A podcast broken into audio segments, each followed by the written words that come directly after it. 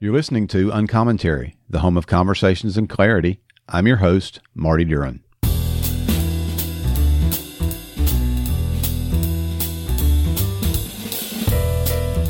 want to talk to you for a minute about my buddy Sam Morris and his leather work. He made me a cool leather journal cover.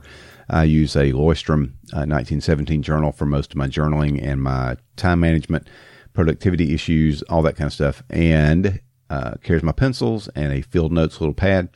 Uh, and he did a fantastic job. He got his start making uh, pastoral or teaching note uh, notebooks. So they're made out of leather. Uh, pastors use them for their preaching notes. Professors use them for their teaching notes. Uh, and these things are high quality and they look fantastic. Now, here's the deal. You can only get him on Twitter. It's at Sam Morris 8, at S A M O R R I S numeral 8 at Sam Morris 8 on Twitter. Hit him up. He'll get in contact with you there and give you a quote, uh, and you will not be disappointed in your leather work from Sam. Well, today's episode of Uncommentary is very special. This is the 100th episode of this podcast a milestone I wasn't sure would ever be reached if you've been following along and listening uh, since the beginning, or even in the last year or so. You know how difficult it has been through some pandemic issues and some health issues to keep things going. But here we are on the other side, prayerfully, hopefully, and uh, we are ready to keep rolling with another 100 episodes. But before we get going with my guest today, Dr. Russell Moore, I want to give a few shout outs. First of all, of course, to my wonderful and lovely and patient, enduring wife, Sonia, who has so many times sat quietly in the house while I was uh, recording an interview and needed for there to be uh, not a lot of ambient noise. And she's been so grateful to do that and so encouraging along the way. Uh, I could not have done it without her. Uh, she has been a blessing from the Lord in this little endeavor on this corner of the uh, podcast world. I also need to thank uh, all of my financial backers, uh, all of you at Patreon who have been so diligent to allow a few dollars a month to be uh, given in support. Uh, as well as you who have donated once uh, in one-offs, uh, use PayPal in order to do that, or sometimes Venmoed me money to keep things going. I'm very, very grateful for you. If you would like to um, participate in that particular endeavor, I would strongly encourage you to do so and tell you how much I appreciate that endeavor. Um, your generosity means the world to this podcast's existence. You can go to patreon.com slash uncommentary and uh, sign up there for as little as $4 a month. And face it, for most people, $4 a month isn't a lot. If $4 a month is a major sacrifice for you, and I say this with all seriousness, uh, please use it for yourself and your family. But if you can get by with four or five or ten or twenty dollars a month coming out, and you really don't miss it, then please go ahead and uh, sign up to be a patron for uh, Uncommentary. If you prefer to do a one-off, uh, I will accept that as well and be very grateful for it. You can go to paypal.me slash uncommentary pod. That's paypal.me slash uncommentary pod. If you have a PayPal account, you can give from your balance there or use any credit or debit card that you would normally use with PayPal, and it will work just the same. I also want to give a shout out to uh, Kevin Kruse. He's a professor of history at Princeton University. He was the very first guest on Uncommentary way, way back about three years ago now. And if it was not for Kevin Kruse, there would be no uncommentary because if he had not said yes to the very first invitation that I sent out, then I would not have gone any farther and I would have assumed there was no place for it uh, in the world. So thanks, Dr. Kruse, for your saying yes, being generous with your time uh, to allow this to get going.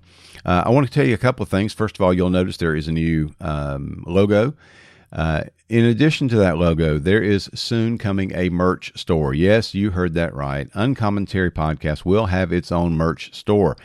Uh, hopefully within just a few weeks of the time that this episode drops, and I will make a big to do about it. You can be guaranteed of that.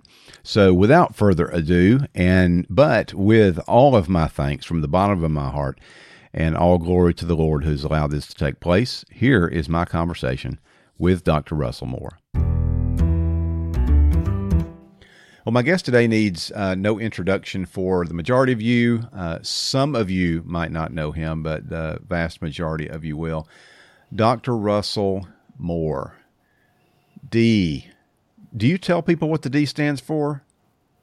It's Dwayne.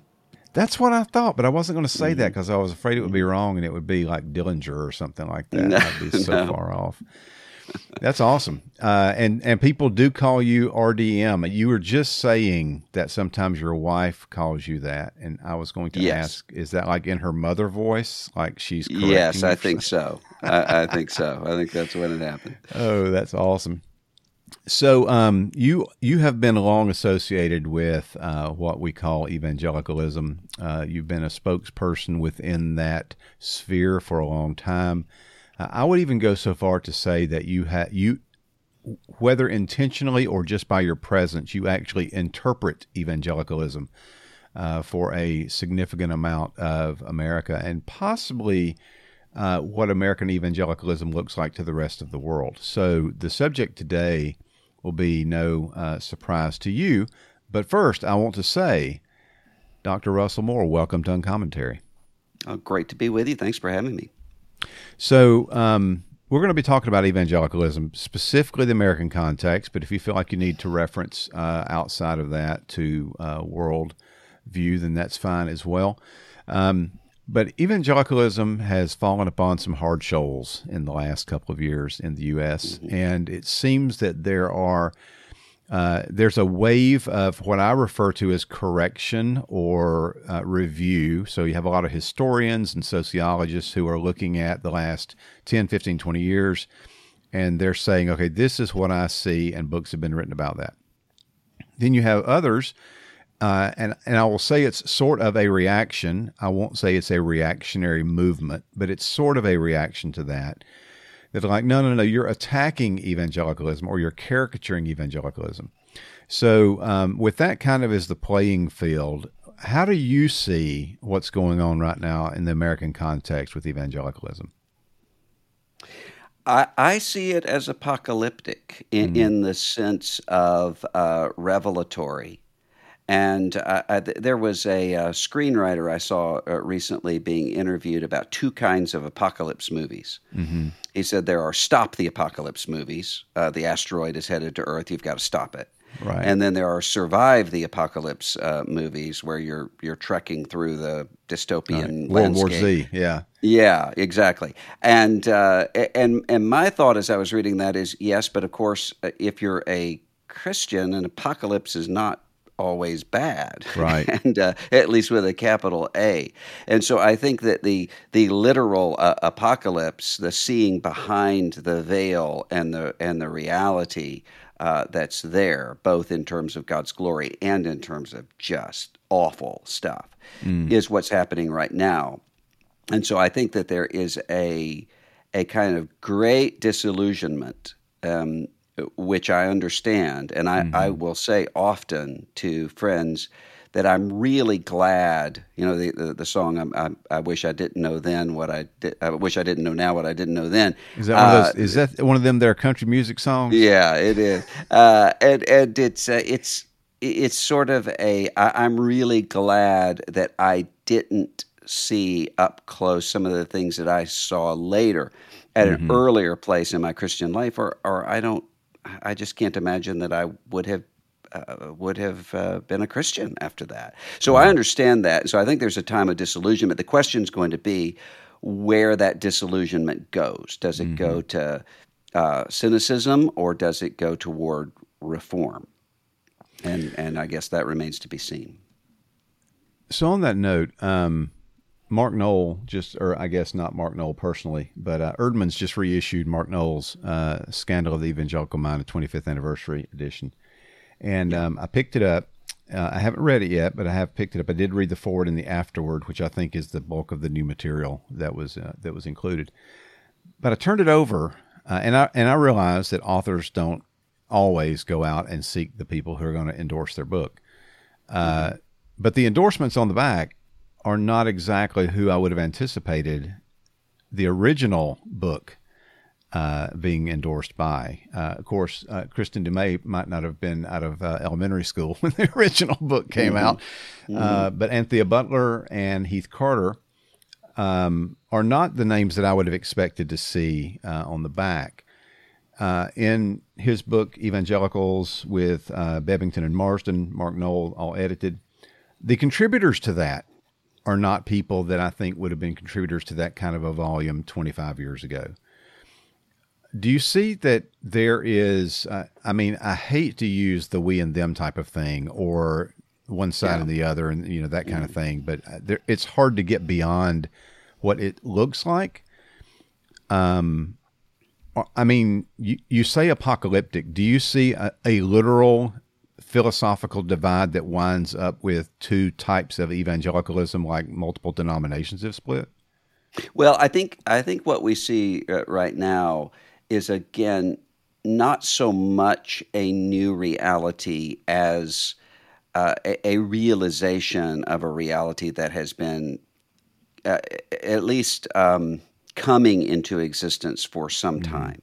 And so it's similar to uh, David Frum was talking in a very different context about political alliances. And you, you just mm-hmm. look around and you see all of these political institutions and alliances that are just completely uh, bizarre. I mean, I, I'm, I was trying to imagine um, saying to myself, I was telling someone, trying to imagine saying to myself, you know, in 2007, that uh, someone attacking Roseanne Barr would be considered a liberal for doing so. You know, that, that, that sort of thing. And what, what Frum said is that what's happened is there's a uh, revealed preference mm-hmm. where what you find out is that often you assume that you're in this alliance and that you're all thinking the same thing. Uh, mm-hmm. Not just in terms of the outcome, but also the motivations and the intuitions and all of that. And then something happens where you realize, oh, wait a minute, we actually were, we actually were motivated by, motivated by very different things. Mm-hmm. And so mm-hmm. there's this kind of uh, uh, there's this shaking up where people realize the the old alliances weren't really real um, in the sense of uh, of durable and and, mm-hmm. and, with integrity, and there are new alliances being formed. I'm not worried about that. I mean, there, there, there are many people who. I mean, I'm worried about it in the sense there's a lot of pain that goes along mm-hmm. with that. But in terms of, um, there are a lot of people who are worried about fragmentation, the fragmentation of evangelicalism. And you know, I, I was uh, I was talking to Jonathan Haidt, the social psychologist, uh, not long ago about his essay on the fragmentation of American life mm-hmm. that he compared to the Tower of Babel. Um, and I said, the only problem I have with this is that you're not including here that the, the fragmentation at the Tower of Babel wasn't the problem. God did that. The, mm-hmm. the problem was the unity. Right. uh, it was it was a unity that was directed toward the wrong thing, and so right. in order to come to the right kind of unity, God has to fragment the mm-hmm. the false unity. And we've seen that before. I mean, you, you, you, think about it's really easy to. I mean, right over my shoulder, I have bobbleheads of Billy Graham and Martin Luther King. Um, and, and, if you go back and you look at, um, yeah, everyone reveres both of them now. Mm-hmm. Uh, almost everyone. But if you go back and, and you look at the the way that they were perceived at the time, very, very different. And and uh, and in a very similar way, Billy Graham had uh, both a fundamentalist movement uh, mm-hmm. calling him a sellout and a liberal, and a mainline Protestant movement that saw him as a, a fundamentalist throwback. Mm-hmm. And he really uh, didn't, at least at his best moments, he really didn't try to recapture the soul of mm um, either of those things. He just said, I'm going to do what God's called me to do. So there was a fragmentation, but it was a fragmentation that led to a greater unity, at least for a, mm-hmm. a long while. I think that's what's what's happening. You bring up Graham, um, and I think he's a good test case for what we're talking about, actually. Um, through the later years of his life when he was still doing crusades, I mean, he was still like the most popular man in America in People magazine for crying out loud. I mean, nobody could yeah. dethrone him for being the most popular guy in America. Right. And then later in his life, and not like hit pieces, but even biographical stuff. I remember one large biography that he was like, he told the writer, just tell the truth. Whatever you find, mm-hmm. just tell the truth. Um, and so now there are multiple biographies that look at different aspects of his life and ministry. And I've yet to find one that's like, you know, Billy Graham was awful. He was uh, right. he was a fake. He was a fraud. None of that right. kind of stuff. Right. But there there is a an evaluation, let's say, of and I think specifically his involvement in politics. Mm-hmm. Um, there's always, you know, could he have done more on the racial side of things to mm-hmm. work with Dr. King? There's always that side. But even Dr. King appreciated him to some degree. So yeah. I think that's the lesser thing. But the political uh, even uh, I guess NPR or PBS uh, produced a two-hour documentary. I think it was not even six months ago, uh, and a lot of it dealt with the political side of Graham's ministry. And so, um, when we look back at whether it's Darren Dochuk or whether it's another writer who has um, evaluated Graham's life and ministry, I think now we see that type of historical evaluation broadening beyond Graham to the entire mm-hmm. evangelical movement and what is happening here. Now, mm-hmm. the thing I want to ask you about related to historians and sociologists is a lot of these books that are coming out, the, the easiest one to reference is Jesus and John Wayne because it made the biggest splash. Mm-hmm. Um, and I just want to say to Kristin Du Mez, if she's listening, that please remember that you were on my podcast before your book made the New York Times bestseller list. So, I, you know, I just want you to remember that. Um, but these historical, so I, I, mean, I have on my my uh, desk right here uh, the global mission of the Jim Crow South, uh, the shaping of Latin American evangelicalism. Um, I have um, a book by um, David Kilpatrick or Kirkpatrick on the gospel for the poor, which features Re- Rene Padilla and others from Latin America and how they viewed American evangelicalism. Um, is this a learning moment for evangelicals? Is this an opportunity for us to read a bunch of books and say, okay, well, these are the unintended or the unexpected consequences of things that we did that had good faith efforts. We were pursuing God. We believed that we were doing the right things, but there were some things that happened ancillary or maybe even primary uh, offspring to this that we need to own. Is that is, is is that something we need to be talking about? Yes, and, and I mean go go back to the analogy of Graham. I mean the the good thing uh, here about Graham, even at his worst moments, is that there was in the spectrum of his life at least an attempt to process and to and, and to rework those things. So mm-hmm. you think about the the depth of the the political sort of captivity that Graham had with Nixon. Mm-hmm. He fully recognized that uh, after what he perceived, and I think perceived rightly, as the humiliation of all of that. Mm-hmm. And if you then look and you compare Graham over the sweep of his life with what we know as evangelicalism now, mm-hmm. uh, or what we've known as mainline Protestantism, the surprising thing about Graham is not that he's so political, but that he's not. Mm-hmm. I mean, so th- this is somebody who uh, would, for instance, be be willing to sit down and counsel with Richard Nixon and with Bill Clinton mm-hmm, and right. to pray at an inauguration for uh, either or both of them, right. that would not happen mm. in, um, in, in this context on either the left or the right. And so Graham was was uh, attempting to do that, and and so I think that that that um, what you're not going to have is an evangelical movement or any other movement that's going to say yes turn, turns turns around we, we look back and we see that everything that we that we were doing was um, good or, mm-hmm. or or or that everything we were doing is was bad and therefore we need to just walk away from it all mm-hmm. in some cases that that may be the case but in many other cases what you're doing is you're looking back and you're saying it's more complicated sometimes and it would be easier if what what one could do is to look back and to say, here are the good guys in any given movement who did who did everything uh, correctly or most mm-hmm. things correctly, and here are the bad guys who didn't. In reality, often what you're having to do is to go back and to say, uh, you mentioned people who, out of good faith efforts, were doing things that had unintended, unintended consequences. Sometimes you have those people along with people who have bad faith uh, right, efforts with right. exactly the intended consequences, Right. and they don't know. Uh, Yeah. You know, and so then you see that and you reevaluate it and you say, now wait a minute. And I think that's one of the reasons why, um, at, at this moment right now, you're having a lot of people who are stepping back and saying, no, wait a minute.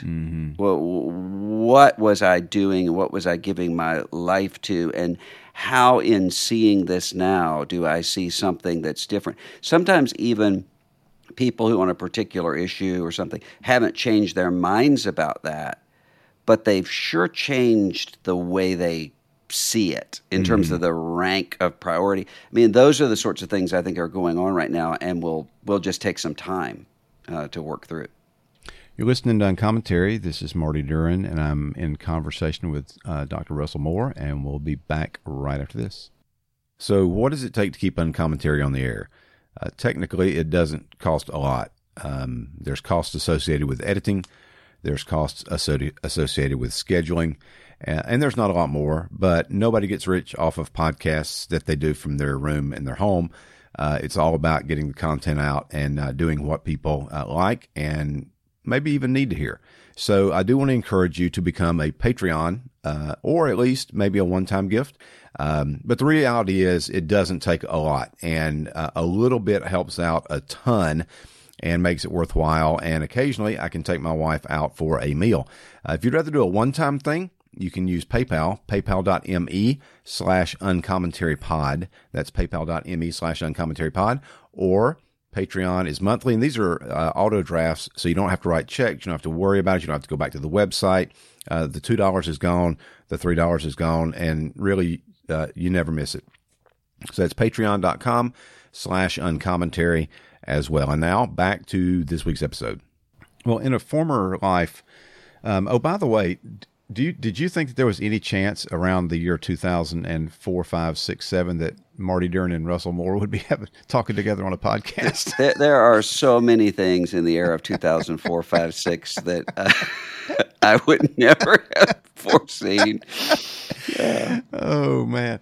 Uh, so, um, in a previous uh, position, previous job that I held, um, one of the things that I was uh, attached to, I didn't do it, but I was attached to it being done, was kind of this. Um, I won't say redefining of evangelicalism, but it was kind of redefining the questions or clarifying the questions that are asked in surveys to kind of determine whether someone is an evangelical. So there, it has to do with believing the Bible and the resurrection and those kinds of things. Uh, But they don't ask, do you consider yourself an evangelical? So we we know from conversations that have happened, especially over the last couple of years, that there's a significant portion, for instance, of the African American Christian community that don't like that phrase at all. They would never self-identify as an evangelical, even if they answered all of those questions. And technically, according to whoever's keeping the records, they fall into the uh, quadrant of evangelical. So my question is regarding that type of uh, scenario where the questions are designed to determine an outcome that people would not be comfortable with themselves. Doesn't that give some credibility to the criticism that evangelicalism is really about politics and political power? Well, it can be if what you're if what one is attempting to do is to say um, here here we have 40 million evangelical Christians in, in this country, and therefore you should you should pay attention to that. I mean, I, I remember I laugh about it all the time uh, about a meeting that I was having. Um, at, at the White House back uh, years ago over issue of uh, immigration, I think it was at the time, and this was after the meeting, and Joe Biden said, "You know what? What you should do is there are what forty million evangelicals in this country. Uh, have them." Uh, have, have every one of them, uh, as possible, call their member of Congress, and, and this will get done. To which uh, Barack Obama, who's standing there, said, Joe, if he could get 40 million evangelicals to call their member of Congress tomorrow, we wouldn't be here. Uh, and and we all laughed. I mean, but but that's uh, there is a sense where for a long time evangelicalism and then specific denominations within evangelicalism, the the counting of these numbers have been about saying, you know, pay attention to us because mm-hmm. we're big. That mm-hmm. that I think has had really destructive uh, influences on, on us uh, in in multiple ways. But in terms of simply saying uh, sociologically, we're trying to identify who fits in this category beyond self identification. I think that that is necessary because mm-hmm. it's not just that you're going to have uh, specific. Uh, uh, families of churches that wouldn't consider themselves evangelical, really, in in in many uh, sectors. I mean, I think of uh, my home church. No one would have uh, really even ever said or maybe even recognized uh, the word evangelical. Mm. If you said to them, uh, What's your religion? they would have said Christian, Baptist, something like that, Bible mm-hmm. believer, born again, maybe, but they wouldn't have said evangelical. That doesn't mean that they wouldn't be categorized if someone's right. coming in and saying, well, you know, who are uh, evangelicals here? So I, I think that there's, it, it, really just depends on how those sorts of studies are being uh, used. And to say there's a certain amorphous uh, there's a certain amorphous sort of uh, reality uh, mm-hmm. to those terms. So that what, what you have right now is there are going to be some people who will say, well, this um, this idea of evangelicalism as this set of doctrinal beliefs that's not what it is really mm-hmm. it's a cultural um, uh, reality and and there's some people who will say you know it, it's not in, saying whether or not somebody's an evangelical, you're not going to get it by finding out what they think about the atonement. You're going to get it as to whether or not they know what Veggie Tales is, or yeah, you know th- yeah. th- those sorts of uh, those sorts of things. Well, in reality, it's it's both of those things, mm-hmm. um, and so I think that what some people are objecting to when they're objecting to, say, uh, Bebbington's quadrilateral, is to say, well, that's what.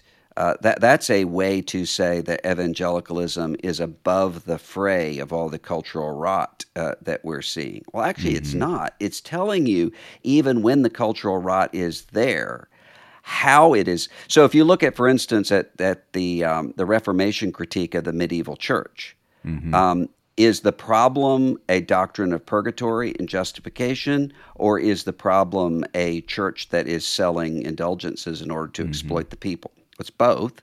But how are they exploiting the people? They can't exploit the people if they if they don't have a belief in purgatory. I mean, right. you, you, can't say give your indulgences if people don't believe right. that. And so it's yeah. both of those things. That makes it a little more complex. So I want to zoom out a little bit and uh, kind of look from a global perspective. Um, the recent um, cr- critiques of evangelicalism on the American side or, and from Americans, uh, I think maybe have caught some folks by surprise. Um, but the critique of American evangelicalism from the broader global perspective isn't new. Um, right. I, I, mean, I'm not a historian of evangelicalism, but it goes back at least to 1975 um, when they were planning Lausanne. I don't know how to say that word, but that's my guess. That's I, I, feel like I should say it like Sebastian the Crab from uh, The Little Mermaid. Lausanne. Um, when uh, when they were planning, and, and Graham was involved, and John Stott was involved, and they mm-hmm. began to get this pushback from the global evangelical community that how they had portrayed the primary emphases um, reflected a North American or at least a Western view rather than a global view. And it led to some substantial changes. And Stott, I think, had like a personal revival and uh, really yeah. um, took some took some things away from that that changed his ministry. Um, are we in the same predicament today? Do, do, do evangelicals around the world look at America and say, "What is wrong with you people"? Yeah, yeah. As a matter of fact, it's rare that I don't hear in a given week from someone um, in some other uh, context around the world saying, "What is going on? Why, why is this? Uh, why are the Americans doing what they're doing?" Uh, and I think that that's that's maybe an intensification of a reality that's always been there. So mm. yes, I do think that that's the case, but I think that the difference now is that I'm seeing that um, the way that, and it works both ways. I mean, I I was in London a couple of years ago and talking to a group of people and just expressing uh, because many of them had been or were members at All Souls uh, Church, mm-hmm. and just mm-hmm. expressing how John Stott has had such a, a shaping uh, influence on my life, and how I just thank God for him, and was essentially thanking them uh, mm-hmm. because I couldn't thank him. Thank him, yeah. Yeah, and someone stood up and said, I want everyone in this room who is a Christian because you or a family member or someone who led you to Christ came to Christ at a Billy Graham crusade. And it was at least half the room. Wow. Uh, and, and, so I think that there's this this back and forth, and I mm-hmm. think that that's easier now in some ways than it would have been before. Because if you look, for instance, at campus ministries uh, mm-hmm. uh, on almost any uh, college campus, where is the vitality and the leadership that's coming in almost every campus ministry that I know? Uh, it's from uh, either uh, either uh, students from abroad, Christian students who are studying there, or mm-hmm. first or second generation immigrants. Wow! And so you have a you have a uh, almost the the sort of thing that previously, in many cases, you would have had to have had a Lausanne or or some sort of some sort of global gathering. Mm-hmm. That's happening uh, more and more in, in other contexts, and I think that's for the good. That's really interesting. So you're at CT now, and you have a newsletter. You call it a newsletter, your email that goes out. Is that right? Mm-hmm. mm-hmm. And uh, how can people subscribe to that? Uh, they can uh, just go to russellmoore.com and sign up there, or they can go to uh, CT and, and sign up there as well. And on Twitter, you're at Dr. Moore, which was a pretty brilliant thing. You must have gotten on like super early to uh, you uh, know what ha- what happened was uh, in about 2008 uh, one of my interns at the time says hey by the way i signed you up for a twitter account and uh, so that's how that happened. that's been, and he was afraid to use your full name because he's afraid he'd get in trouble, right? Well, there there is a an at Russell Moore who is a an Irish guy, and you know, bless his heart, every once in a while, uh, I would see him saying, "Please stop sending me all these hate at replies, people. I didn't do it." that is fantastic. And then uh, name your uh, last couple of books so people can know to be on the lookout for those. I'm writing a book right now that I'm in the in on the downward slope of finishing. Uh, here in the next few weeks. It'll come out uh, next year. Uh, my last book was The Courage to Stand about the life of Elijah and how that mm-hmm. Uh, affects uh, fear. And then before that was The Storm Tossed Family, uh, which is That's about right family life and, and the pain that can come with family life in various ways. Yeah. Well, all right. This has been awesome. Thanks, Dr. Moore, for hanging out. Thanks for having me. As always, thank you for listening to Uncommentary. If you'd like to keep up with me on Twitter, it's at Marty Duran.